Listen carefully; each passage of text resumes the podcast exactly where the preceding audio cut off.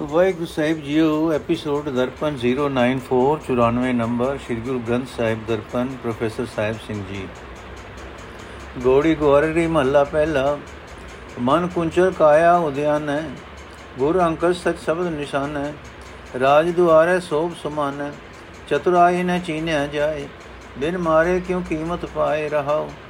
ਘਰ ਮੈਂ ਅੰਮ੍ਰਿਤ ਤਸਕਰ ਲਈ, ਨੰਨਾ ਕਾਰ ਨ ਕੋਈ ਕਰੇ ਰੱਖੇ ਆਪ ਵਡਿਆਈ ਦੇਈ ਨੀਲ ਅਨੀਲ ਅਗਨ ਇਕਠਾਈ ਜਲ ਨਿਵਰੀ ਗੁਰ ਬੂਝ 부ਝਾਈ ਮਨ ਦੇ ਲਿਆ ਰਹਿਸ ਗੁਣ ਗਾਈ ਜੈਸਾ ਘਰ ਬਾਹਰ ਸੋ ਤੈਸਾ ਬੈਸ ਗੁਫਾ ਮੈਂ ਆਖੋ ਕੈਸਾ ਸਾਗਰ ਡੂਗਰ ਨਿਰਭਉ ਐਸਾ ਬੈਸ ਗੁਫਾ ਮੈਂ ਆਖੋ ਕੈਸਾ ਜੈਸਾ ਘਰ ਬਾਹਰ ਸੋ ਤੈਸਾ ਬੈਸ ਗੁਫਾ ਮੈਂ ਆਖੋ ਕੈਸਾ ਸਾਗਰ ਡੂਗਰ ਨਿਰਭਉ ਐਸਾ ਸਾਗਰ ਡੂਗਰ ਨਿਰਭਉ ਐਸਾ ਅਰਥ। ਮਨ ਨੂੰ ਵਿਕਾਰਾਂ ਵੱਲੋਂ ਮਾਰਨ ਤੋਂ ਬਿਨਾ ਮਨ ਦੀ ਕਦਰ ਨਹੀਂ ਪੈ ਸਕਦੀ। ਭਾਵ ਉਹੀ ਮਨ ਆਦਰ ਸਤਕਾਰ ਦਾ ਹੱਕਦਾਰ ਹੁੰਦਾ ਹੈ, ਜਿਹੜਾ ਵਸ ਵਿੱਚ ਆ ਜਾਂਦਾ ਹੈ। ਚਤੁਰਾਈ ਵਿਖਾਲਣ ਨਾਲ ਇਹ ਪਛਾਣ ਨਹੀਂ ਹੁੰਦੀ ਕਿ ਚਤੁਰਾਈ ਵਿਖਾਲਣ ਵਾਲਾ ਮਨ ਕੀਮਤ ਪਾਣ ਦਾ ਹੱਕਦਾਰ ਹੋ ਗਿਆ ਹੈ, ਰਹਾਓ। ਇਹ ਸਰੀਰ ਜੰਗਲ ਵਿੱਚ ਹਾਥੀ ਸਮਾਨ ਹੈ। ਜਿਸ ਮਨ ਹਾਥੀ ਦੇ ਵਿੱਚ ਸਿਰ ਉੱਤੇ ਗੁਰੂ ਕੁੰਡਾ ਹੋਵੇ ਅਤੇ ਸਿਰ ਸਦਾ ਥਿਰ ਪ੍ਰਭੂ ਦੀ ਸਿਫਤ ਸਲਾਹ ਦਾ ਸ਼ਬਦ ਨਿਸ਼ਾਨ ਝੂਲ ਰਿਹਾ ਹੋਵੇ, ਉਹ ਮਨ ਹਾਥੀ ਪ੍ਰਭੂ ਪਾਤਸ਼ਾਹ ਦੇ ਡਰ ਤੇ ਸੋਭਾ ਪਾਉਂਦਾ ਹੈ, ਉਹ ਆਦਰ ਪਾਉਂਦਾ ਹੈ। ਮਨੁੱਖ ਦੇ ਹਿਰਦੇ ਘਰ ਵਿੱਚ ਨਾਮ ਅੰਮ੍ਰਿਤ ਮੌਜੂਦ ਹੈ, ਪਰ ਮੋਹ ਵਿੱਚ ਵਸਿਆ ਹੋਇਆ ਮਨ ਚੋਰ ਉਸ ਅੰਮ੍ਰਿਤ ਨੂੰ ਚੁਰਾਈ ਜਾਂਦਾ ਹੈ। ਇਹ ਮਨ ਇੰਨਾ ਆਕੀ ਹੋਇਆ ਪਿਆ ਹੈ ਕਿ ਕੋਈ ਜੀਵ ਇਸ ਦੇ ਅੱਗੇ ਨਾ ਟੁਕਰ ਨਹੀਂ ਕਰ ਸਕਦਾ। ਪਰਮਾਤਮਾ ਆਪ ਜਿਸ ਦੇ ਅੰਦਰ ਵਸਦੇ ਅੰਮ੍ਰਿਤ ਦੀ ਰਾਖੀ ਕਰਦਾ ਹੈ ਉਸ ਨੂੰ ਵਡਿਆਈ ਬਖਸ਼ਦਾ ਹੈ। ਇਸ ਮਨ ਵਿੱਚ ਤ੍ਰਿਸ਼ਨਾ ਦੀ ਬੇਅੰਤ ਅਗ ਇੱਕੋ ਥਾਂ ਤੇ ਪਈ ਹੈ ਜਿਸ ਨੂੰ ਗੁਰੂ ਨੇ ਤ੍ਰਿਸ਼ਨਾ ਅਗ ਤੋਂ ਬਚਣ ਦੀ ਸਮਝ ਬਖਸ਼ੀ ਹੈ। ਉਸ ਦੀ ਇਹ ਅਗ ਪ੍ਰਭੂ ਦੇ ਨਾਮ ਜਲ ਨਾਲ ਬੁਝ ਜਾਂਦੀ ਹੈ। ਪਰ ਜਿਸ ਨੇ ਵੀ ਨਾਮ ਜਲ ਲਿਆ ਹੈ, ਆਪਣਾ ਮਨ ਵੱਟੇ ਵਿੱਚ ਦੇ ਕੇ ਲਿਆ ਹੈ। ਉਹ ਫਿਰ ਚਾਓ ਨਾਲ ਪਰਮਾਤਮਾ ਦੀ ਸਿਫਤ ਸਲਾਹ ਦੇ ਗੁਣ ਗਾਉਂਦਾ ਹੈ। ਜੇ ਮਨ ਹਾਥੀ ਦੇ ਸਿਰ ਤੇ ਗੁਰੂ ਕੁੰਡਾ ਨਹੀਂ ਹੈ, ਤਾਂ ਜਿਹੋ ਜਿਹਾ ਅਮੋੜ ਇਹ ਗ੍ਰਸਥ ਵਿੱਚ ਰਹਿੰਦਿਆ ਹੈ, ਉਹ ਜਿਹਾ ਅਮੋੜ ਇਹ ਬਾਹਰ ਜੰਗਲਾਂ ਵਿੱਚ ਰਹਿੰਦਿਆ ਹੁੰਦਾ ਹੈ। ਪਹਾੜ ਦੀ ਗੁਫਾ ਵਿੱਚ ਵੀ ਬੈਠ ਕੇ ਮੈਂ ਕੀ ਆਖਾਂ ਕਿ ਕਿਹੋ ਜਿਹਾ ਬਣ ਗਿਆ ਹੈ। ਗੁਫਾ ਵਿੱਚ ਟਿਕੇ ਰਿਹਾ ਵੀ ਇਹ ਮਨ ਅਮੋੜ ਹੀ ਰਹਿੰਦਾ ਹੈ। ਸਮੁੰਦਰ ਵਿੱਚ ਵੜੇ ਤੀਰਥਾਂ ਵਿੱਚ ਚੁੱਪੀ ਲਾਏ ਚਾਹੇ ਪਹਾੜ ਦੀ ਗੁਫਾ ਵਿੱਚ ਬੈਠੇ ਇਹ ਇੱਕੋ ਜਿਹਾ ਨਿਡਰ ਰਹਿੰਦਾ ਹੈ। ਮੂਏ ਕੋ ਕੋ ਮਾਰੇ ਕੌਣ, ਨਿਡਰੇ ਕੋ ਕੈਸਾ ਡਰ ਕਵਨ ਸ਼ਬਦ ਪਛਾਨੈ ਤੀਨੇ ਭਉ ਭਉਨ ਜਿਨ ਕਹਿਆ ਤਿਨ ਕਹਿਨ ਵਖਾਨਿਆ, ਜਿਨ ਬੁਝਾ ਤਿਨ ਸਹਿਜ ਪਛਾਨਿਆ। ਦੇਖ ਵਿਚਾਰ ਮੇਰਾ ਮਨ ਮਾਨਿਆ, ਕੀਰਤ ਸੂਰਤ ਮੁਕਤ ਕਿਨਾਈ ਤਹੀ ਨਿਰੰਜਨ ਰਹਾ ਸਮਾਈ ਨਿਜ ਗਰ ਵਿਆਪ ਰਹਾ ਨਿਜ ਠਾਈ ਉਸਤਤ ਕਰੈ ਕੀਤੇ ਮਨ ਪ੍ਰੀਤ। ਤਨ ਮਨ ਸੋਚੇ ਸਾਚ ਸੋਚੀਤ, ਨਾਨਕ ਹਰ ਭਜ ਨੀਤਾ ਨੀਤ, ਨਾਨਕ ਹਰ ਭਜ ਨੀਤਾ ਨੀਤ। ਪਰ ਜੇ ਇਹ ਮਨ ਹਾਥੀ ਗੁਰੂ ਕੁੰਡੇ ਦੇ ਅਧੀਨ ਰਹਿ ਕੇ ਵਿਕਾਰਾਂ ਵੱਲੋਂ ਮਰ ਜਾਏ, ਤਾਂ ਕੋਈ ਵਿਕਾਰ ਇਸ ਤੇ ਚੋਟ ਨਹੀਂ ਕਰ ਸਕਦਾ।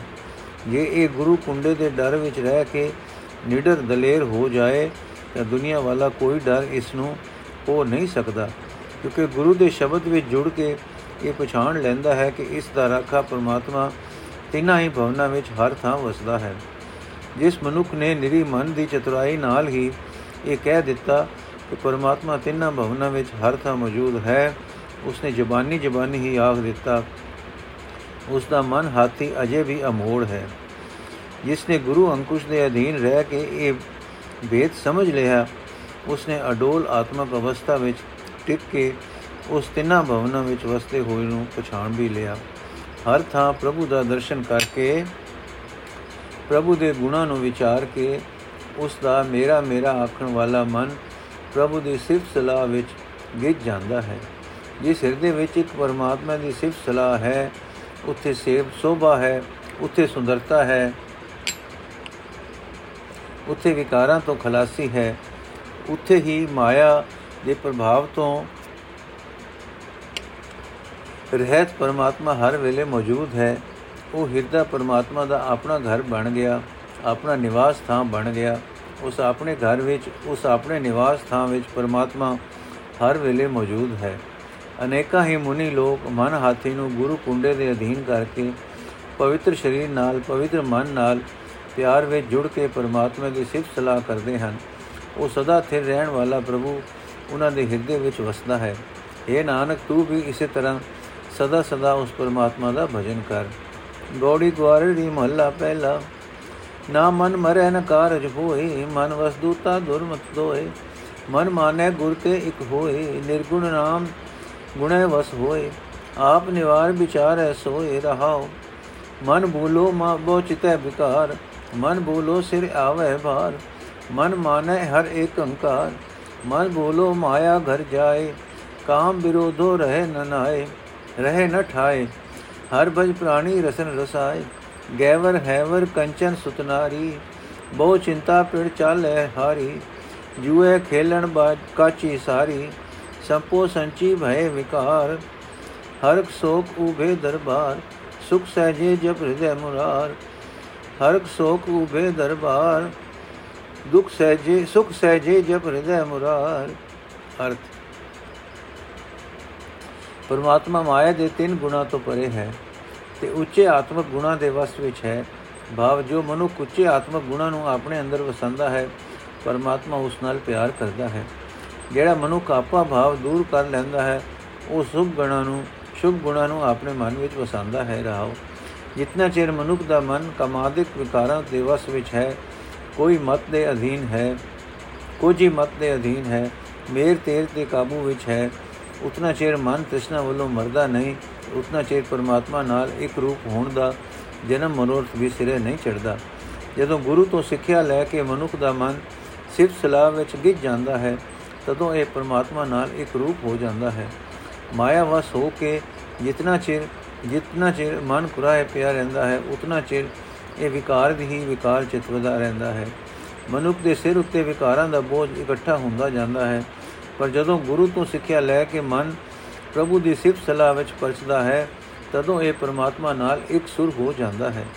ਮਾਇਆ ਦੇ ਅਸਰ ਹੇਠ ਆ ਕੇ ਕੁਰਾਏ ਪਿਆ ਮਨ, ਮਾਇਆ ਦੇ ਘਰ ਵਿੱਚ ਮੁੜ-ਮੁੜ ਜਾਂਦਾ ਹੈ। ਕਾਮ ਵਾਸਨਾ ਵਿੱਚ ਫਸਿਆ ਹੋਇਆ ਮਨ ਟਿਕਾਣੇ ਸਿਰ ਨਹੀਂ ਰਹਿੰਦਾ। ਇਸ ਮਾਇਆ ਦੇ ਪ੍ਰਭਾਵ ਤੋਂ ਬਚਣ ਲਈ हे ਪ੍ਰਾਣੀ, ਆਪਣੀ ਜੀਬ ਨੂੰ ਅੰਮ੍ਰਿਤ ਰਸ ਵਿੱਚ ਰਸਾ ਕੇ ਪਰਮਾਤਮਾ ਦਾ ਭਜਨ ਕਰ। ਵਧੀਆ ਹਾਥੀ, ਵਧੀਆ ਘੋੜੇ ਸੋਨਾ, ਪੁੱਤਰ, ਇਸਤਰੀ, ਇਹਨਾਂ ਦਾ ਮੋਹ ਜੂਏ ਦੀ ਖੇਡ ਹੈ। ਚੌਪੜ ਦੀਆਂ ਕੱਚੀਆਂ ਨਰਦਾਂ ਮੁੜ-ਮੁੜ ਮਾਰ ਖਾਂਦੀਆਂ ਹਨ। ਤਿਵੇਂ ਇਹ ਜੂਏ ਦੀ ਖੇਡ ਖੇਡਣ ਵਾਲੇ ਦਾ ਮਨ ਕਮਜ਼ੋਰ ਰਹਿ ਕੇ ਵਿਕਾਰਾਂ ਦੀਆਂ ਚੋਟਾਂ ਖਾਂਦਾ ਰਹਿੰਦਾ ਹੈ। ਪੁੱਤਰ, ਇਸਤਰੀ ਆਦਿਕ ਦੇ ਮੋਹ ਦੇ ਕਾਰਨ ਮਨ ਨੂੰ ਬਹੁਤ ਚਿੰਤਾ ਵਿਆਪਦੀ ਹੈ ਤੇ ਆਖਿਰ ਇਹ ਜਗਤ ਅਖਾੜੇ ਤੋਂ ਮਨੁੱਖ ਬਾਜੀ ਹਾਰ ਕੇ ਜਾਂਦਾ ਹੈ। ਜਿਉਂ-ਜਿਉਂ ਮਨੁੱਖ ਧਨ ਜੋੜਦਾ ਹੈ, ਮਨ ਵਿੱਚ ਵਿਕਾਰ ਪੈਦਾ ਹੁੰਦੇ ਜਾਂਦੇ ਹਨ। ਕਦੇ ਖੁਸ਼ੀ, ਕਦੇ ਚਿੰਤਾ, ਇਹ ਖੁਸ਼ੀ ਤੇ ਸਹਿਜ, ਖੁਸ਼ੀ ਤੇ ਸਹਿਮ ਸਦਾ ਮਨੁੱਖ ਦੇ ਬੂਹੇ ਉੱਤੇ ਚਲ, ਖਲੋਤੇ ਹੀ ਰਹਿੰਦੇ ਹਨ। ਪਰ ਹਿਰਦੇ ਵਿੱਚ ਪਰਮਾਤਮਾ ਦਾ ਸਿਮਰਨ ਕੀਤਿਆਂ ਮਨ ਅਡੋਲ ਅਵਸਥਾ ਵਿੱਚ ਟਿਕ ਜਾਂਦਾ ਹੈ ਤੇ ਆਤਮਿਕ ਆਨੰਦ ਮਾਣਦਾ ਹੈ। ਨਦਰ ਕਰੇ ਤਾਂ ਮੇਲ ਮਿਲਾਏ, ਗੁਣ ਸੰਗ੍ਰਹਿ ਔਗਣ ਸ਼ਬਦ ਜਲਾਏ, ਗੁਰਮੁਖ ਨਾਮ ਪਦਾਰਥ ਪਾਏ, ਬਿਨ ਨਾਵੇਂ ਸਭ ਦੁਖ ਨਿਵਾਸ ਮਨ ਮੁਖ ਮੂੜ ਮਾਇਆ ਚਿਤਵਾਸ ਗੁਰਮੁਖ ਗਿਆਨ ਹੋ, ਦੁਰ ਕਰਮ ਲਿਖਿਆਸ ਮਨ ਚੰਚਲ ਧਾਵੇ, ਪੁਨ ਧਾਵੇ, ਸਾਚੇ ਸੂਚੇ ਮਹਿਲ ਨਭਾਵੇ, ਨਾਨਕ ਗੁਰਮੁਖ ਹਰ ਗੁਣ ਗਾਵੇ, ਨਾਨਕ ਗੁਰਮੁਖ ਹਰ ਗੁਣ ਗਾਵੇ। ਅਰਥ, ਪਰ ਜੀਵ ਦੇ ਕੀ ਵਸ ਜਦੋਂ ਪਰਮਾਤਮਾ ਮੇਰ ਦੀ ਨਿਗਾਹ ਕਰਦਾ ਹੈ, ਤਦੋਂ ਗੁਰੂ ਇਸ ਨੂੰ ਆਪਣੇ ਸ਼ਬਦ ਵਿੱਚ ਜੋੜ ਕੇ ਪ੍ਰਭੂ ਚਰਨਾਂ ਵਿੱਚ ਮਿਲਾ ਦਿੰਦਾ ਹੈ। ਗੁਰੂ ਦੇ ਸਨਮੁਖ ਹੋ ਕੇ ਜੀਵ ਆਤਮਕ ਗੁਣ ਆਪਣੇ ਅੰਦਰ ਇਕੱਠੇ ਕਰਕੇ ਗੁਰੂ ਸ਼ਬਦ ਦੀ ਰਾਹੀਂ ਆਪਣੇ ਅੰਦਰੋਂ ਔਗਣ ਸਾੜ ਦਿੰਦਾ ਹੈ। ਗੁਰੂ ਦੇ ਸਨਮੁਖ ਹੋ ਕੇ ਮਨੁੱਖ ਨਾਮ ਧਨ ਲਭ ਲੈਂਦਾ ਹੈ। ਪ੍ਰਭੂ ਦੇ ਨਾਮ ਵਿੱਚ ਜੁੜਨ ਤੋਂ ਬਿਨਾ ਮਨੁੱਖ ਦੇ ਮਨ ਵਿੱਚ ਸਾਰੇ ਦੁੱਖ ਕਲੇਸ਼ਾਂ ਦਾ ਡੇਰਾ ਆ ਲੱਗਦਾ ਹੈ। ਮੂਰਖ ਮਨਮੁਖ ਦੇ ਚਿੱਤ ਦਾ ਵਾਸਾ ਮਾਇਆ ਦੇ ਮੋਹ ਵਿੱਚ ਹੀ ਰਹਿੰਦਾ ਹੈ। ਗੁਰੂ ਪਰਮਾਤਮਾ ਦੀ ਮਿਹਰ ਨਾਲ ਜਿਸ ਦੇ ਮੱਥੇ ਉੱਤੇ ਕੀਤੇ ਕਰਮਾਂ ਦੇ ਸੰਸਕਾਰਾਂ ਦਾ ਲੇਖ ਉਗੜਦਾ ਹੈ, ਉਹ ਮਨੁੱਖ ਗੁਰੂ ਦੇ ਸਨਮੁਖ ਹੋ ਕੇ ਪਰਮਾਤਮਾ ਨਾਲ ਡੂੰਗੀ ਸਾਂਝ ਪਾਉਂਦਾ ਹੈ। ਆਤਮਕ ਗੁਣਾ ਤੋਂ ਸਖਣਾ ਮਨ ਚੰਚਲ ਰਹਿੰਦਾ ਹੈ, ਮਾਇਆ ਦੇ ਪਿੱਛੇ ਦੌੜਦਾ ਹੈ, ਮੁੜ ਮੁੜ ਦੌੜਦਾ ਹੈ, ਸਦਾ ਸੇ ਰਹਿਣ ਵਾਲੇ ਦੇ ਤੇ ਵਿਕਾਰਾਂ ਦੀ ਭਿੱਟ ਤੋਂ। ਸੁੱਚੇ ਪਰਮਾਤਮਾ ਨੂੰ ਮਨੁੱਖ ਦੇ ਮਨ ਦੀ ਇਹ ਮੈਲ ਚੰਗੀ ਨਹੀਂ ਲੱਗਦੀ। ਇਸ ਵਾਸਤੇ ਇਹ ਪਰਮਾਤਮਾ ਤੋਂ ਵਿਛੜਿਆ ਰਹਿੰਦਾ ਹੈ। ਕਿ ਨਾਨਕ, ਜਿਹੜਾ ਮਨੁੱਖ ਗੁਰੂ ਦੀ ਸ਼ਰਨ ਪੈਂਦਾ ਹੈ, ਉਹ ਪਰਮਾਤਮਾ ਦੇ ਗੁਣ ਗਾਉਂਦਾ ਹੈ ਉਸ ਦਾ ਜਨਮ ਮਨੋਰ ਸਿਰੇ ਚੜ ਜਾਂਦਾ ਹੈ। ਗੋੜੀ ਗਵਾਰੀ ਮਹੱਲਾ ਪਹਿਲਾ ਹਉਮੈ ਕਰਤਿਆ ਨ ਸੁਖ ਹੋਏ ਮਦ ਮਦ ਝੂਠੀ ਸੱਚਾ ਸੋਏ ਸਗਲ ਵਿਗੂਤੇ ਭਾਵੇਂ ਦੋਏ ਸੋ ਕਮਾਵੇ ਦੁਰ ਲਿਖਿਆ ਹੋਏ ਐਸਾ ਜਗ ਦੇਖਿਆ ਜੁਆਰੀ ਸਭ ਸੁਖ ਮੰਗੇ ਨਾਮ ਵਿਸਾਰੀ ਰਹਾਉ ਅਦਿਸ਼ ਤਿਸੇ ਦਾ ਤਿਸੇ ਦਿਸੇ ਤਾਂ ਕਹਿਆ ਜਾਏ ਬਿਨ ਦੇਖੇ ਕਹਿਣਾ ਬਿਰਥਾ ਜਾਏ ਗੁਰਮੁਖ ਦਿਸੇ ਸਹਿਜ ਸੁਭਾਏ ਸੇਵਾ ਸੁਰਤਿ ਏਕ ਲਿਵ ਲਾਏ ਸੁਖ ਮੰਗਤ ਦੁਖ ਆਗਲ ਹੋਏ ਸਗਲ ਵਿਕਾਰੀ ਹਾਰ ਪਰੋਏ ਇੱਕ ਬਿਨਾ ਝੂਠੇ ਮੁਕਤ ਨ ਹੋਏ, ਕਰ ਕਰ ਕਰਤਾ ਦੇਖੈ ਸੋਏ ਕ੍ਰਿਸ਼ਨ ਅਗਨ ਸ਼ਬਦ 부ਝਾਏ ਦੂਜਾ ਭਰਮ ਸਹਿਜ ਸੁਭਾਏ, ਗੁਰਮਤੀ ਨਾਮ ਹਿਰਦੇ ਵਸਾਏ, ਸਾਚੀ ਬਾਣੀ ਹਰ ਗੁਣ ਗਾਏ, ਗੁਰਮਤੀ ਨਾਮ ਹਿਰਦੇ ਵਸਾਏ, ਸਾਚੀ ਬਾਣੀ ਹਰ ਗੁਣ ਗਾਏ। ਅਰਥ, ਮੈਂ ਵੇਖਿਆ ਹੈ ਕਿ ਜਗਤ ਜੁਏ ਦੀ ਖੇਡ ਖੇਡਦਾ ਹੈ ਅਜਿਹੀ ਖੇਡ ਖੇਡਦਾ ਹੈ ਕਿ ਸੁਖ ਤਾਂ ਸਾਰੇ ਹੀ ਮੰਗਦਾ ਹੈ, ਪਰ ਜਿਸ ਨਾਮ ਤੋਂ ਸੁਖ ਮਿਲਦੇ ਹਨ, ਉਸ ਨਾਮ ਨੂੰ ਵਿਸਾਰ ਰਿਹਾ ਹੈ ਰਹਾ। ਆਪਣੇ ਮਨ ਦੀ ਅਗਵਾਈ ਵਿੱਚ ਰਹਿ ਕੇ ਹਰ ਵੇਲੇ ਆਪਣੇ ਹੀ ਵਡਪਣ ਦੇ ਸੁਖ ਦੀਆਂ ਗੱਲਾਂ ਕਰਦਿਆਂ ਕਰਦਿਆਂ ਸੁਖ ਨਹੀਂ ਮਿਲ ਸਕਦਾ। ਮਨ ਦੀ ਸਿਆਣਪ ਨਾਸ਼ਵੰਤ ਪਦਾਰਥਾਂ ਵਿੱਚ ਜੋੜਦੀ ਹੈ। ਉਹ ਪਰਮਾਤਮਾ ਸਦਾ ਸਥਿਰ ਰਹਿਣ ਵਾਲਾ ਹੈ ਤੇ ਸੁਖ ਦਾ ਸੋਮਾ ਹੈ। ਮਨ ਮਤ ਤੇ ਪਰਮਾਤਮਾ ਦਾ ਸੁਭਾਅ ਵੱਖ-ਵੱਖ ਹੈ। ਦੋਹਾਂ ਦਾ ਮੇਲ ਨਹੀਂ। ਸੁਖ ਕਿੱਥੋਂ ਆਵੇ? ਇਹਨਾਂ ਨੂੰ ਨਾਮ ਵਿਸਾਰ ਕੇ ਮੇਰ ਤੇਰ ਚੰਗੀ ਲੱਗਦੀ ਹੈ, ਉਹ ਸਾਰੇ ਖੁਆਰ ਹੀ ਹੁੰਦੇ ਹਨ। ਪਰ ਜੀਵ ਦੇ ਕੀ ਵਸ? ਕੀਤੇ ਕਰਮਾਂ ਅਨੁਸਾਰ ਜੀਵ ਦੇ ਮੱਥੇ ਉੱਤੇ ਜੋ ਦੁਰੋਂ ਲੇਖ ਲਿਖਿਆ ਹੁੰਦਾ ਹੈ, ਉਸੇ ਦੇ ਅਨੁਸਾਰ ਇੱਥੇ ਕਮਾਈ ਕਰਦਾ ਹੈ। ਨਾਮ ਸਿਮਰਨ ਛੱਡ ਕੇ ਨਾਸ਼ਵੰਤ ਪਦਾਰਥਾਂ ਵਿੱਚੋਂ ਸੁਖ ਬਾਲਣ ਦੇ ਵਿਅਰਥ ਯਤਨ ਕਰਦਾ ਹੈ। ਪਰਮਾਤਮਾ ਇਹਨਾਂ ਅੱਖਾਂ ਨਾਲ ਦਿਸਦਾ ਨਹੀਂ। ਜੇ ਅੱਖੀ ਦਿਸੇ ਤਾਂ ਹੀ ਉਸ ਨੂੰ ਮਿਲਣ ਦੀ ਖਿੱਚ ਪੈਦਾ ਹੋਵੇ। ਤੇ ਉਸ ਦਾ ਨਾਮ ਲੈਣ ਨੂੰ ਚਿਤ ਕਰੇ। ਅੱਖੀਂ ਦਿਸਣ ਤੋਂ ਬਿਨਾ ਉਸ ਦੇ ਦੀਦਾਰ ਦੀ ਖਿੱਚ ਨਹੀਂ ਬਣਦੀ ਤੇ ਤਾਂਗ ਨਾਲ ਉਸ ਦਾ ਨਾਮ ਲਿਆ ਨਹੀਂ ਜਾ ਸਕਦਾ। ਖਿੱਚ ਬਣੀ ਰਹਿੰਦੀ ਹੈ ਜਿਸ ਦੇ ਪਦਾਰਥਾਂ ਨਾਲ। ਗੁਰੂ ਦੇ ਸਨਮੁਖ ਰਹਾ ਮਨੁੱਖ ਦਾ ਮਨ ਜਿਸ ਦੇ ਪਦਾਰਥਾਂ ਵੱਲੋਂ ਹਟ ਕੇ ਅਡੋਲਤਾ ਵਿੱਚ ਟਿਕਦਾ ਹੈ, ਪ੍ਰਭੂ ਪ੍ਰੇਮ ਵਿੱਚ ਲੀਨ ਹੁੰਦਾ ਹੈ ਤੇ ਇਸ ਤਰ੍ਹਾਂ ਅੰਤਰ ਆਤਮੇ ਉਹ ਪ੍ਰਭੂ ਦਿਸ ਪੈਂਦਾ ਹੈ। ਗੁਰੂ ਦੇ ਸਨਮੁਖ ਮਨੁੱਖ ਦੀ ਸੁਰਤ ਗੁਰੂ ਦੀ ਦਸੀ ਸੇਵਾ ਵਿੱਚ ਜੁੜਦੀ ਹੈ ਉਸ ਦੀ ਲਿਵ ਇੱਕ ਪਰਮਾਤਮਾ ਵਿੱਚ ਲੱਗਦੀ ਹੈ। ਪ੍ਰਭੂ ਦਾ ਨਾਮ ਵਿਸਾਰ ਕੇ ਸੁਖ ਮੰਗਿਆ, ਸਗੋਂ ਬਹੁਤਾ ਦੁੱਖ ਵੱਧਦਾ ਹੈ, ਕਿਉਂਕਿ ਮਨੁੱਖ ਸਾਰੇ ਵਿਕਾਰਾਂ ਦੀ, ਦਾ ਹਾਰ ਪਰੋ ਕੇ ਆਪਣੇ ਗਲ ਵਿੱਚ ਪਾ ਲੈਂਦਾ ਹੈ। ਨਾਸ਼ਵੰਤ ਪਦਾਰਥਾਂ ਦੇ ਮੋਹ ਵਿੱਚ ਫਸੇ ਹੋਏ ਨੂੰ ਪਰਮਾਤਮਾ ਦੇ ਨਾਮ ਤੋਂ ਬਿਨਾ ਦੁੱਖਾਂ ਤੇ ਵਿਕਾਰਾਂ ਤੋਂ ਖਲਾਸੀ ਹਾਸਲ ਨਹੀਂ ਹੁੰਦੀ। ਪ੍ਰਭੂ ਦੀ ਇਉਂ ਹੀ ਰਜਾ ਹੈ ਉਹ ਕਰਤਾਰ ਆਪ ਹੀ ਸਭ ਕੁਝ ਕਰਕੇ ਆਪ ਹੀ ਇਸ ਖੇਡ ਨੂੰ ਵੇਖ ਰਿਹਾ ਹੈ, ਜਿਹੜਾ ਮਨੁੱਖ ਗੁਰੂ ਦੇ ਸ਼ਬਦ ਵਿੱਚ ਜੁੜ ਕੇ ਆਪਣੇ ਅੰਦਰੋਂ ਤ੍ਰਿਸ਼ਨਾ ਦੀ ਅੱਗ ਬੁਝਾਉਂਦਾ ਹੈ, ਅਡੋਲ ਅਵਸਥਾ ਵਿੱਚ ਟਿਕ ਕੇ ਪ੍ਰਭੂ ਦੇ ਪ੍ਰੇਮ ਵਿੱਚ ਜੁੜ ਕੇ ਉਸ ਦੇ ਮਾਇਕ ਪਦਾਰਥਾਂ ਵੱਲ ਦੀ ਭਟਕਣਾ ਮੁੱਕ ਜਾਂਦੀ ਹੈ। ਗੁਰੂ ਦੀ ਸਿੱਖਿਆ ਉੱਤੇ ਤੁਰ ਕੇ ਉਹ ਪਰਮਾਤਮਾ ਦਾ ਨਾਮ ਆਪਣੇ ਹਿਰਦੇ ਵਿੱਚ ਵਸਾਉਂਦਾ ਹੈ। ਪ੍ਰਭੂ ਦੀ ਸਿਫਤ ਸਲਾਹ ਦੀ ਬਾਣੀ ਦੀ ਰਾਹੀਂ ਉਹ ਪਰਮਾਤਮਾ ਦੇ ਗੁਣ ਗਾਉਂਦਾ ਹੈ ਤੇ ਉਸ ਦੇ ਅੰਦਰ ਆਤਮਕ ਆਨੰਦ ਪੈਦਾ ਹੁੰਦਾ ਹੈ। ਤਨ ਮੈਂ ਸਾਚੋ ਗੁਰਮੁਖ ਭਾਉ ਨਾਮ ਬਿਨਾ ਨਾਹੀ ਨਿਜ ਥਾਉ ਠਾਉ ਪ੍ਰੇਮ ਪਰਾਇਣ ਪ੍ਰੀਤਮ ਰਾਉ ਨਦਰ ਕਰੇ ਤਾ ਬੂਝੇ ਨਾਉ ਮਾਇਆ ਮੋਹ ਸਰਬ ਜੰਜਾਲਾ ਮਨ ਮੁਖ ਕੁਚੀਲ ਕੁਛਿਤ ਵਿਕਰਾਲਾ ਸਤਗੁਰ ਸੇਵੇ ਚੁਕੇ ਜੰਜਾਲਾ ਅੰਮ੍ਰਿਤ ਨਾਮ ਸਦਾ ਸੁਖ ਨਾਲਾ ਗੁਰਮੁਖ ਬੂਝੇ ਏਕ ਲਿਵ ਲਾਏ ਨਿਜ ਘਰ ਵਾਸੇ ਸਾਜ ਸਮਾਏ ਜੰਮਣ ਮਰਣਾ ਠਾਕ ਰਹਾਏ ਪੂਰੇ ਗੁਰ ਤੇ ਇਹ ਮਤ ਪਾਏ ਕਥਨੀ ਕਥੋ ਨ ਆਵੇ ਹੋਰ ਗੁਰ ਪੁਛ ਦੇਖਿਆ ਨਾਹੀ ਦਰ ਹੋਰ। ਦੁਖ ਸੁਖ ਬਾਣੇ ਤਿਸੇ ਰਜਾਏ, ਨਾਨਕ ਨੀਚ ਕਹੇ ਲਿਵ ਲਾਏ। ਦੁਖ ਸੁਖ ਬਾਣੇ ਤਿਸੇ ਰਜਾਏ, ਨਾਨਕ ਨੀਚ ਕਹੇ ਲਿਵ ਲਾਏ। ਅਰਥ ਉਹ ਤਾਂ ਉੰਜ ਤਾਂ ਅਨੇਕ ਸ਼ਰੀਰ ਸ਼ਰੀਰ ਉੰਜ ਤਾਂ ਹਰ ਇੱਕ ਸ਼ਰੀਰ ਵਿੱਚ ਸਦਾ ਥਿਰ ਪ੍ਰਭੂ ਵਸਦਾ ਹੈ, ਪਰ ਗੁਰੂ ਦੀ ਸ਼ਰਨ ਪਿਆ ਹੀ ਉਸ ਦੇ ਨਾਲ ਪ੍ਰੇਮ ਜਾਗਦਾ ਹੈ ਤੇ ਮਨੁੱਖ ਨਾਮ ਸਿਮਰਦਾ ਹੈ। ਨਾਮ ਤੋਂ ਬਿਨਾ ਮਨ ਟਿਕ ਟਿਕਾਣੇ ਉੱਤੇ ਆ ਹੀ ਨਹੀਂ ਸਕਦਾ। ਪ੍ਰੀਤਮ ਪ੍ਰਭੂ ਦੀ ਵੀ ਪ੍ਰੇਮ ਦੇ ਅਧੀਨ ਹੈ, ਜਿਹੜਾ ਉਸ ਨਾਲ ਪ੍ਰੇਮ ਕਰਦਾ ਹੈ। ਪ੍ਰਭੂ ਉਸ ਉੱਤੇ ਮਿਹਰ ਦੀ ਨਜ਼ਰ ਕਰਦਾ ਹੈ। ਉਹ ਉਸ ਦੇ ਨਾਮ ਦੀ ਕਦਰ ਸਮਝਦਾ ਹੈ। ਮਾਇਆ ਦਾ ਮੋਹ ਸਾਰੇ ਮਾਇਕ ਬੰਧਨ ਪੈਦਾ ਕਰਦਾ ਹੈ। ਇਸੇ ਕਰਕੇ ਮਨ ਦੇ ਮੁਰੀਦ ਮਨੁੱਖ ਦਾ ਜੀਵਨ ਗੰਦਾ ਭੈੜਾ ਤੇ ਡਰਾਉਣਾ ਬਣ ਜਾਂਦਾ ਹੈ। ਜਿਹੜਾ ਮਨੁੱਖ ਗੁਰੂ ਦਾ ਦੱਸਿਆ ਰਸਤਾ ਫੜਦਾ ਹੈ ਉਸ ਦੇ ਮਾਇਆ ਵਾਲੇ ਬੰਧਨ ਟੁੱਟ ਜਾਂਦੇ ਹਨ। ਉਹ ਆਤਮਿਕ ਜੀਵਨ ਦੇਣ ਵਾਲਾ ਨਾਮ ਜਪਦਾ ਹੈ ਤੇ ਸਦਾ ਹੀ ਆਤਮਿਕ ਆਨੰਦ ਆਪਣੇ ਅੰਦਰ ਮਾਣਦਾ ਹੈ। ਗੁਰੂ ਦੇ ਸਨਮੁਖ ਰਹਿਣ ਵਾਲਾ ਮਨੁੱਖ ਨਾਮ ਦੀ ਕਦਰ ਸਮਝਦਾ ਹੈ, ਇੱਕ ਪਰਮਾਤਮਾ ਵਿੱਚ ਸੁਰਤ ਜੋੜਦਾ ਹੈ, ਆਪਣੇ ਸਵੈ ਸਰੂਪ ਵਿੱਚ ਟਿਕਿਆ ਰਹਿੰਦਾ ਹੈ, ਸਦਾ ਸਿਰ ਪ੍ਰਭੂ ਦੇ ਚਰਨਾਂ ਵਿੱਚ ਲੀਨ ਰਹਿੰਦਾ ਹੈ। ਉਹ ਆਪਣਾ ਜਨਮ ਮਰਨ ਦਾ ਗੇੜ ਰੋਕ ਲੈਂਦਾ ਹੈ, ਪਰ ਇਹ ਅਕਲ ਉਹ ਪੂਰੇ ਗੁਰੂ ਤੋਂ ਹੀ ਪ੍ਰਾਪਤ ਕਰਦਾ ਹੈ। ਜਿਸ ਪਰਮਾਤਮੇ ਦੇ ਗੁਣਾ ਦਾ ਅੰਤ ਨਹੀਂ ਪੈ ਸਕਦਾ, ਮੈਂ ਉਸ ਦੇ ਗੁਣ ਗਾਉਂਦਾ ਹਾਂ। ਮੈਂ ਆਪਣੇ ਗੁਰੂ ਨੂੰ ਪੁੱਛ ਕੇ ਵੇਖ ਲਿਆ ਹੈ ਉਹ, ਕਿ ਉਸ ਪ੍ਰਭੂ ਤੋਂ ਬਿਨਾ ਸੁਖ ਦਾ ਹੋਰ ਕੋਈ ਟਿਕਾਣਾ ਨਹੀਂ।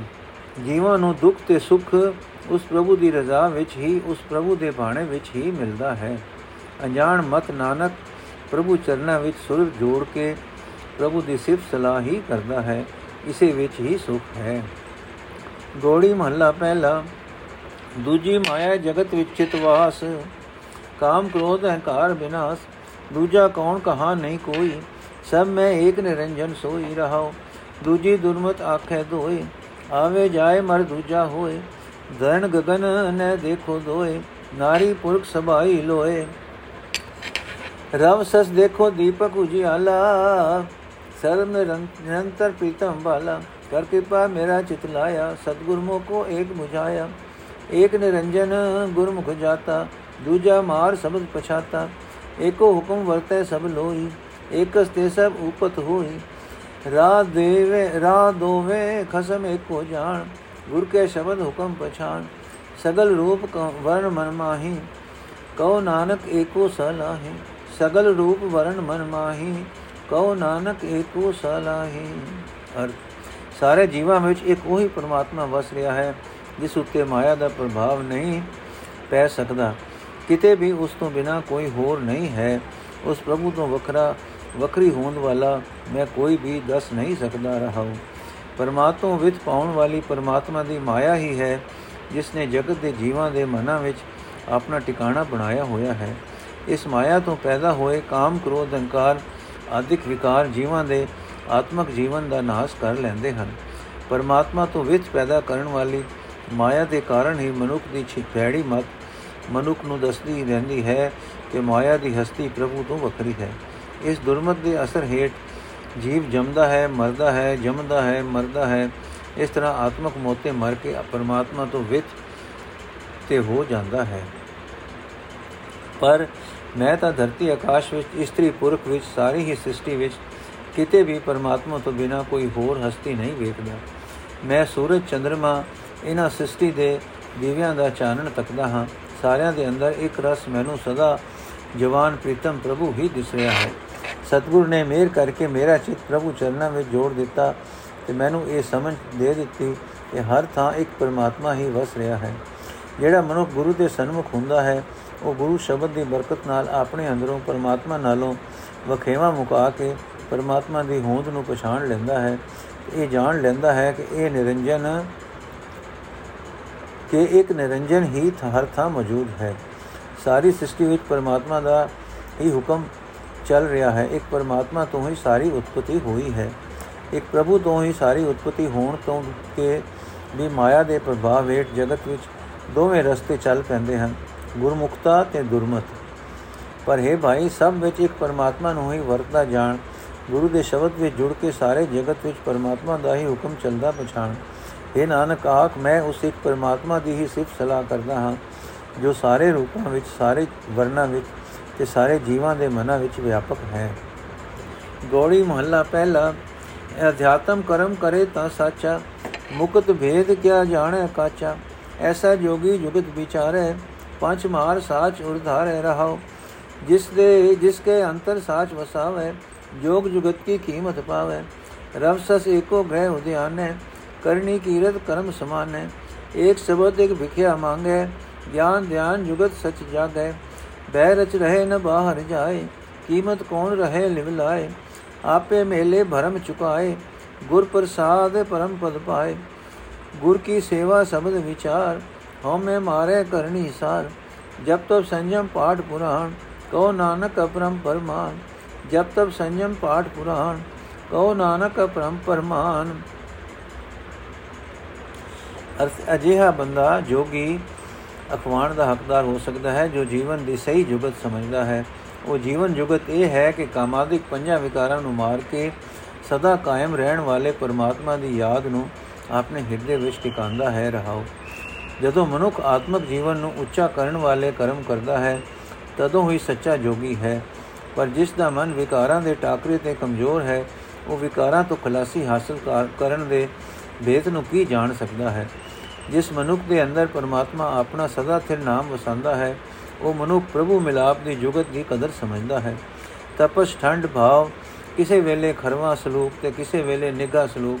ਘਰ ਜੰਗਲ ਭਾਵ ਘਰ ਵਿੱਚ ਰਹਿੰਦਿਆਂ ਨਿਰਮੋਹ ਵਈਆ ਉਸ ਨੂੰ ਇੱਕ ਸਮਾਨ ਦਿਸਦੇ ਹਨ। ਪਰਮਾਤਮਾ ਦੀ ਸਿਫਤ ਸਲਾਹ ਰੂਪ ਕਰਨੀ ਉਸ ਦਾ ਸਮਾਨ ਸਧਾਰਨ ਕਰਮ ਹਨ। ਭਾਵ ਸੁੱਤੇ ਹੀ ਉਹ ਸਿਫਤ ਸਲਾਹ ਵਿੱਚ ਜੁੜਿਆ ਰਹਿੰਦਾ ਹੈ। ਦਰ ਘਰ ਤੋਂ ਰੋਟੀਆਂ ਮੰਗਣ ਦੇ ਥਾਂ ਉਹ ਜੋਗੀ ਗੁਰੂ ਦੇ ਦਰ ਤੋਂ ਪਰਮਾਤਮਾ ਦੀ ਸਿਫਤ ਸਲਾਹ ਦੀ ਬਾਣੀ ਦਾ ਖੈਰ ਮੰਗਦਾ ਹੈ। ਉਸ ਦੇ ਅੰਦਰ ਪ੍ਰਭੂ ਨਾਲ ਡੂੰਗੀ ਸਾਂਝ ਪੈਂਦੀ ਹੈ। ਉਸ ਦੀ ਉੱਚੀ ਸੁਰਤ ਜਾਗ ਪੈਂਦੀ ਹੈ। ਉਸ ਦੇ ਅੰਦਰ ਸਿਮਰਨ ਰੂਪ ਜੁਗਤ ਜਾਗ ਪੈਂਦੀ ਹੈ। ਉਹ ਜੋਗੀ ਸਦਾ ਪ੍ਰਭੂ ਦੇ ਡਰ ਅਦਬ ਵਿੱਚ ਲੀਨ ਰਹਿੰਦਾ ਹੈ। ਇਸ ਡਰ ਤੋਂ ਬਾਹਰ ਨਹੀਂ ਜਾਂਦਾ। ਅਜੇ ਜੋਗੀ ਦਾ ਕੌਣ ਮੁੱਲ ਪਾ ਸਕਦਾ ਹੈ? ਉਹ ਸਦਾ ਪ੍ਰਭੂ ਚਰਨਾਂ ਵਿੱਚ ਜੁਗਤ ਜੋੜੀ ਰੱਖਦਾ ਹੈ, ਸੁਰਤ ਜੋੜੀ ਰੱਖਦਾ ਹੈ। ਉਹ ਸਦਾ ਪ੍ਰਭੂ ਚਰਨਾਂ ਵਿੱਚ ਸੁਰਤ ਜੋੜੀ ਰੱਖਦਾ ਹੈ। ਇਹ ਜੋਗ ਸਾਧਨਾ ਦੇ ਹਟ ਕੁਝ ਨਹੀਂ ਸਵਾਰ ਸਕਦੇ। ਪ੍ਰਭੂ ਆਪ ਹੀ ਆਪਣੇ ਨਾਲ ਮਿਲਾਉਂਦਾ ਹੈ ਤੇ ਜੀਵ ਦੀ ਭਟਕਣਾ ਮੁਕਾਉਂਦਾ ਹੈ। ਗੁਰੂ ਦੀ ਕਿਰਪਾ ਨਾਲ ਮਨੁੱਖ ਸਭ ਤੋਂ ਉੱਚਾ ਆਤਮਿਕ ਦਰਜਾ ਪ੍ਰਾਪਤ ਕਰਦਾ ਹੈ। ਅਸਲ ਜੋਗੀ ਗੁਰੂ ਦੀ ਦਸੀ ਸੇਵਾ ਕਰਦਾ ਹੈ। ਗੁਰੂ ਦੇ ਸ਼ਬਦ ਨੂੰ ਆਪਣੇ ਵਿਚਾਰ ਬਣਾਉਂਦਾ ਹੈ। ਹਉਮੈ ਨੂੰ ਆਪਣੇ ਅੰਦਰੋਂ ਮਾਰਦਾ ਹੈ। ਇਹ ਹੈ ਉਸ ਜੋਗੀ ਦੀ ਸ੍ਰੇਸ਼ਟ ਕਰਨੀ। ਇਹ ਨਾਨਕ, ਆਖ ਬਿਆਨ ਪ੍ਰਭੂ ਦੀ ਸਿਫਤ ਸਲਾਹ ਵਿੱਚ ਆਪਣੇ ਆਪ ਨੂੰ ਗਿਜਾਣਾ ਇਹ ਹਨ ਜੋਗੀ ਦੇ ਜਪ, ਤਪ, ਸੰਜਮ ਤੇ ਪਾਠ। ਇਹ ਹੀ ਹੈ ਜੋਗੀ ਦਾ ਪੁਰਾਣਕ, ਪੁਰਾਣ ਆਦਿ ਕੋਈ ਧਰਮ ਪੁਸਤਕ। ਗੋੜੀ ਮਹੱਲਾ ਪਹਿਲਾ, ਖਿਮਾ ਗਈ ਬ੍ਰਤ ਸੀਲ ਸੰਤੋਖੰ, ਰੋਗ ਨ ਵਿਆਪੈ ਨਾ ਜਮ ਦੋਖੰ, ਮੁਕਤ ਭਏ ਪ੍ਰਭ ਰੂਪ ਨ ਰੇਖੰ। ਜੋਗੀ ਕੋ ਕੈਸਾ ਡਰ ਹੋਏ ਰੋਗ ਬਿਰਤ ਗ੍ਰਹਿ ਬਾਹਰ ਹੋ ਸੋਏ ਰਹਾਓ। ਨਿਰਭਉ ਜੋਗੀ ਨਿਰੰਜਨ ਧਿਆਵੈ, ਅੰਦਿਨ ਜਾਗੇ ਸਚ ਲਿਵਲਾਵੈ ਸੋ ਜੋਗੀ ਮੇਰੇ ਮਨ ਭਾਵੈ, ਕਾਲ ਜਾਲ ਬ੍ਰਹਮ ਅਗਨੀ ਜਾਰੇ, ਜਰਾ ਮਰਣਗਤ ਗਰਭ ਨਿਵਾਰੇ, ਆਪ ਤਰੇ ਪਿਤਰੀ ਨਿਸਤਾਰੇ, ਸਤਗੁਰ ਸੇਵੇ ਸੋ ਜੋਗੀ ਹੋਏ ਬੈ ਰਚ ਰਹਿ ਸੋ ਨਿਰਭਉ ਹੋਏ, ਜੈਸਾ ਸੇਵੇ ਤੈਸੋ ਹੋਏ, ਜੈਸਾ ਸੇਵੇ ਤੈਸੋ ਹੋਏ। ਅਰ ਜਿਸ ਮਨੁੱਖ ਨੂੰ ਰੁਖ ਬਿਰਖ ਵਿੱਚ, ਘਰ ਵਿੱਚ, ਬਾਹਰ ਜੰਗਲ ਆਦਿਕ ਹਵਿਚ ਹਰ ਥਾਂ ਉਹ ਪ੍ਰਮਾਤਮਾ ਹੀ ਨਜ਼ਰੀ ਆਉਂਦਾ ਹੈ ਉਹ ਹੈ ਅਸਲ ਜੋਗੀ, ਉਸ ਜੋਗੀ ਨੂੰ ਮਾਇਆ ਦੇ ਸੂਰਵੇਂ ਕਾਮਾਦਿਕਾਂ ਦੇ ਹਲਿਆਂ ਵੱਲੋਂ ਕਿਸੇ ਤਰ੍ਹਾਂ ਦਾ ਕੋਈ ਡਰ ਨਹੀਂ ਹੁੰਦਾ, ਜਿਸ ਤੋਂ ਘਬਰਾ ਕੇ ਉਹ ਗ੍ਰਸਥ ਛੱਡ ਕੇ ਨਸ ਜਾਏਗਾ ਹੋ। ਉਹ ਜੋਗੀ ਗ੍ਰਸਥ ਵਿੱਚ ਰਹਿ ਕੇ ਹੀ ਦੂਜਿਆਂ ਦੀ ਵਧੀਕੀ ਸਾਰਨ ਦਾ ਸੁਭਾਅ ਬਣਾਉਂਦਾ ਹੈ। ਮਿੱਠਾ ਸੁਭਾਅ ਤੇ ਸੰਤੋਖ ਉਸ ਦਾ ਨਿਤ ਦਾ ਕਰਮ ਹਨ। ਅਜੇ ਅਸਲ ਜੋਗੀ ਉੱਤੇ ਕਾਮਾਦਿਕ ਕੋਈ ਰੋਗ ਹੋਰ ਜ਼ੋਰ ਨਹੀਂ ਪਾ ਸਕਦਾ। ਉਸ ਨੂੰ ਮੌਤ ਦਾ ਵੀ ਡਰ ਨਹੀਂ ਹੁੰਦਾ। ਅਜੇ ਜੋਗੀ ਵਿਕਾਰਾਂ ਤੋਂ ਆਜ਼ਾਦ ਹੋ ਜਾਂਦੇ ਹਨ। ਕਿਉਂਕਿ ਉਹ ਰੂਪ, ਰੇਖ, ਰਹਿਤ ਪਰਮਾਤਮਾ ਦਾ ਰੂਪ ਹੋ ਜਾਂਦੇ ਹਨ। ਜੋ ਪਰਮਾਤਮਾ ਮਾਇਆ ਦੇ ਪ੍ਰਭਾਵ ਵਿੱਚ ਨਹੀਂ ਆਉਂਦਾ ਉਸ ਨੂੰ ਜਿਹੜਾ ਮਨੁੱਖ ਸਿਮਰਦਾ ਹੈ, ਉਹ ਹੈ ਅਸਲ ਜੋਗੀ। ਉਹ ਵੀ ਮਾਇਆ ਦੇ ਹਲਿਆਂ ਤੋਂ ਡਰਦਾ ਨਹੀਂ। ਉਸ ਨੂੰ ਕਿਉਂ ਲੋੜ ਪਏ ਗ੍ਰਸਥ ਤੋਂ ਭਜਣ ਦੀ? ਉਹ ਤਾਂ ਹਰ ਵੇਲੇ ਮਾਇਆ ਦੇ ਹਲਿਆਂ ਵੱਲੋਂ ਸੁਚੇਤ ਰਹਿੰਦਾ ਹੈ, ਕਿਉਂਕਿ ਉਹ ਸਦਾ ਥਿਰ ਪ੍ਰਭੂ ਵਿੱਚ ਸੁਰਤ ਜੋੜੀ ਰੱਖਦਾ ਹੈ। ਮੇਰੇ ਮਨ ਵਿੱਚ ਉਹ ਜੋਗੀ ਪਿਆਰਾ ਲੱਗਦਾ ਹੈ, ਉਹ ਹੀ ਹੈ ਅਸਲ ਜੋਗੀ। ਉਹ ਜੋਗੀ ਆਪਣੇ ਅੰਦਰ ਪ੍ਰਗਟ ਹੋਏ, ਬ੍ਰਹਮ ਤੇ ਤੇਜ ਦੀ ਅਗ ਨਾਲ ਮੌਤ ਦੇ ਡਰ ਨੂੰ, ਜਾਲ ਨੂੰ, ਜਿਸ ਦੇ ਸਹਿਮ ਨੇ ਸਾਰੇ ਜੀਵਾਂ ਨੂੰ ਫਸਾਇਆ ਹੋਇਆ ਹੈ, ਸ਼ਾਂਤ ਸ਼ਾਂਤ ਸਾੜ ਦਿੰਦਾ ਹੈ। ਉਹ ਜੋਗੀ ਦਾ, ਉਸ ਜੋਗੀ ਦਾ ਬੁਢੇਪੇ ਦਾ ਡਰ ਮੌਤ ਦਾ ਸਹਿਮ ਦੂਰ ਹੋ ਜਾਂਦਾ ਹੈ। ਉਹ ਜੋਗੀ ਆਪਣੇ ਅੰਦਰੋਂ ਅਹੰਕਾਰ ਦੂਰ ਕਰ ਲੈਂਦਾ ਹੈ, ਉਹ ਆਪ ਵੀ ਸੰਸਾਰ ਸਮੁੰਦਰ ਤੋਂ ਪਾਰ ਲੰਘ ਜਾਂਦਾ ਹੈ, ਆਪਣੇ ਪਿਤਰਾਂ ਨੂੰ ਵੀ ਪਾਰ ਲੰਘਾ ਲੈਂਦਾ ਹੈ। ਜੋ ਮਨੁ ਗੁਰੂ ਦੇ ਦੱਸੇ ਰਾਹ ਉੱਤੇ ਤੁਰਦਾ ਹੈ, ਉਹ ਅਸਲ ਜੋਗੀ ਬਣਦਾ ਹੈ। ਉਹ ਪਰਮਾਤਮਾ ਦੇ ਡਰ ਅਦਬ ਵਿੱਚ ਜੀਵਨ ਪੰਥ ਤੇ ਤੁਰਦਾ ਹੈ, ਉਹ ਕਮਾਦਿਕ ਵਿਕਾਰਾਂ ਦੇ ਹਲਿਆਂ ਤੋਂ ਨਿਡਰ ਰਹਿੰਦਾ ਹੈ, ਕਿਉਂਕਿ ਇਹ ਇੱਕ ਅਸੂਲ ਦੀ ਗੱਲ ਹੈ ਕਿ ਮਨੁੱਖ ਜਿਉ ਜਿਹੇ ਦੀ ਸੇਵਾ ਭਗਤੀ ਕਰਦਾ ਹੈ, ਉਹ ਜਿਹਾ ਆਪ ਬਣ ਜਾਂਦਾ ਹੈ।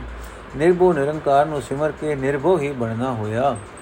ਨਰ ਨੇ ਕੇਵਲ ਨਿਰਭਉ ਨਾ ਹੋ ਅਨਾਥ ਨਾਥ ਕਰੈ ਬਲ ਜਾਉ ਪੁਨਰ ਜਨਮ ਨਾਹੀ ਗੁਣ ਗਾਉ, ਅੰਤਰ ਬਾਹਰ ਏਕੋ ਜਾਣੈ, ਗੁਰ ਕੇ ਸ਼ਬਦੇ ਆਪ ਪਛਾਣੈ, ਸਾਚੇ ਸ਼ਬਦ ਦਰ ਨਿਸ਼ਾਨੈ ਸ਼ਬਦ ਮਰਿਆ ਤਿਸ ਨਿਜ ਘਰ ਵਾਸਾ, ਆਵੇ ਨ ਜਾਵੇ ਚੁੱਕੇ ਆਸਾ, ਗੁਰ ਕੇ ਸ਼ਬਦ ਕਮਲ ਪਰਗਾਸਾ ਜੋ ਦਿਸੈ ਸੋ ਆਸ ਬਿਨਾਸਾ, ਆਸ ਨਿਰਾਸਾ, ਜੋ ਦਿਸੈ ਸੋ ਆਸ ਨਿਰਾਸਾ ਕਾਮ ਕ੍ਰੋਧ ਬਿਖ ਭੂਖ ਪਿਆਸਾ, ਨਾਨਕ ਬਿਰਲੇ ਮਿਲੇ ਉਦਾਸਾ।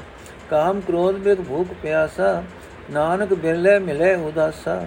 ਅਰਥ, ਮਨੁੱਖ ਨਿਰਭਉ ਪਰਮਾਤਮਾ ਦਾ ਨਾਮ ਜਪ ਕੇ, ਮਾਇਆ ਦੇ ਹਲਿਆਂ ਵੱਲੋਂ ਨਿਰਭਉ ਹੋ ਕੇ ਵਾਸਨਾ ਰਹਿਤ ਸੁਧ ਹੋ ਜਾਂਦਾ ਹੈ। ਉਹ ਨਿਖਸਮਿਆਂ ਨੂੰ ਕਸਮ ਵਾਲਾ ਬਣਾ ਦਿੰਦਾ ਹੈ। ਉਹ ਹੈ ਅਸਲ ਜੋਗੀ ਤੇ ਅਜੇ ਜੋਗੀ ਤੋਂ ਮੈਂ ਕੁਰਬਾਨ ਹਾਂ। ਉਸ ਨੂੰ ਮੁੜ ਮੁੜ ਜਨਮ ਨਹੀਂ ਦੇਣ ਲੈਣਾ ਪੈਂਦਾ।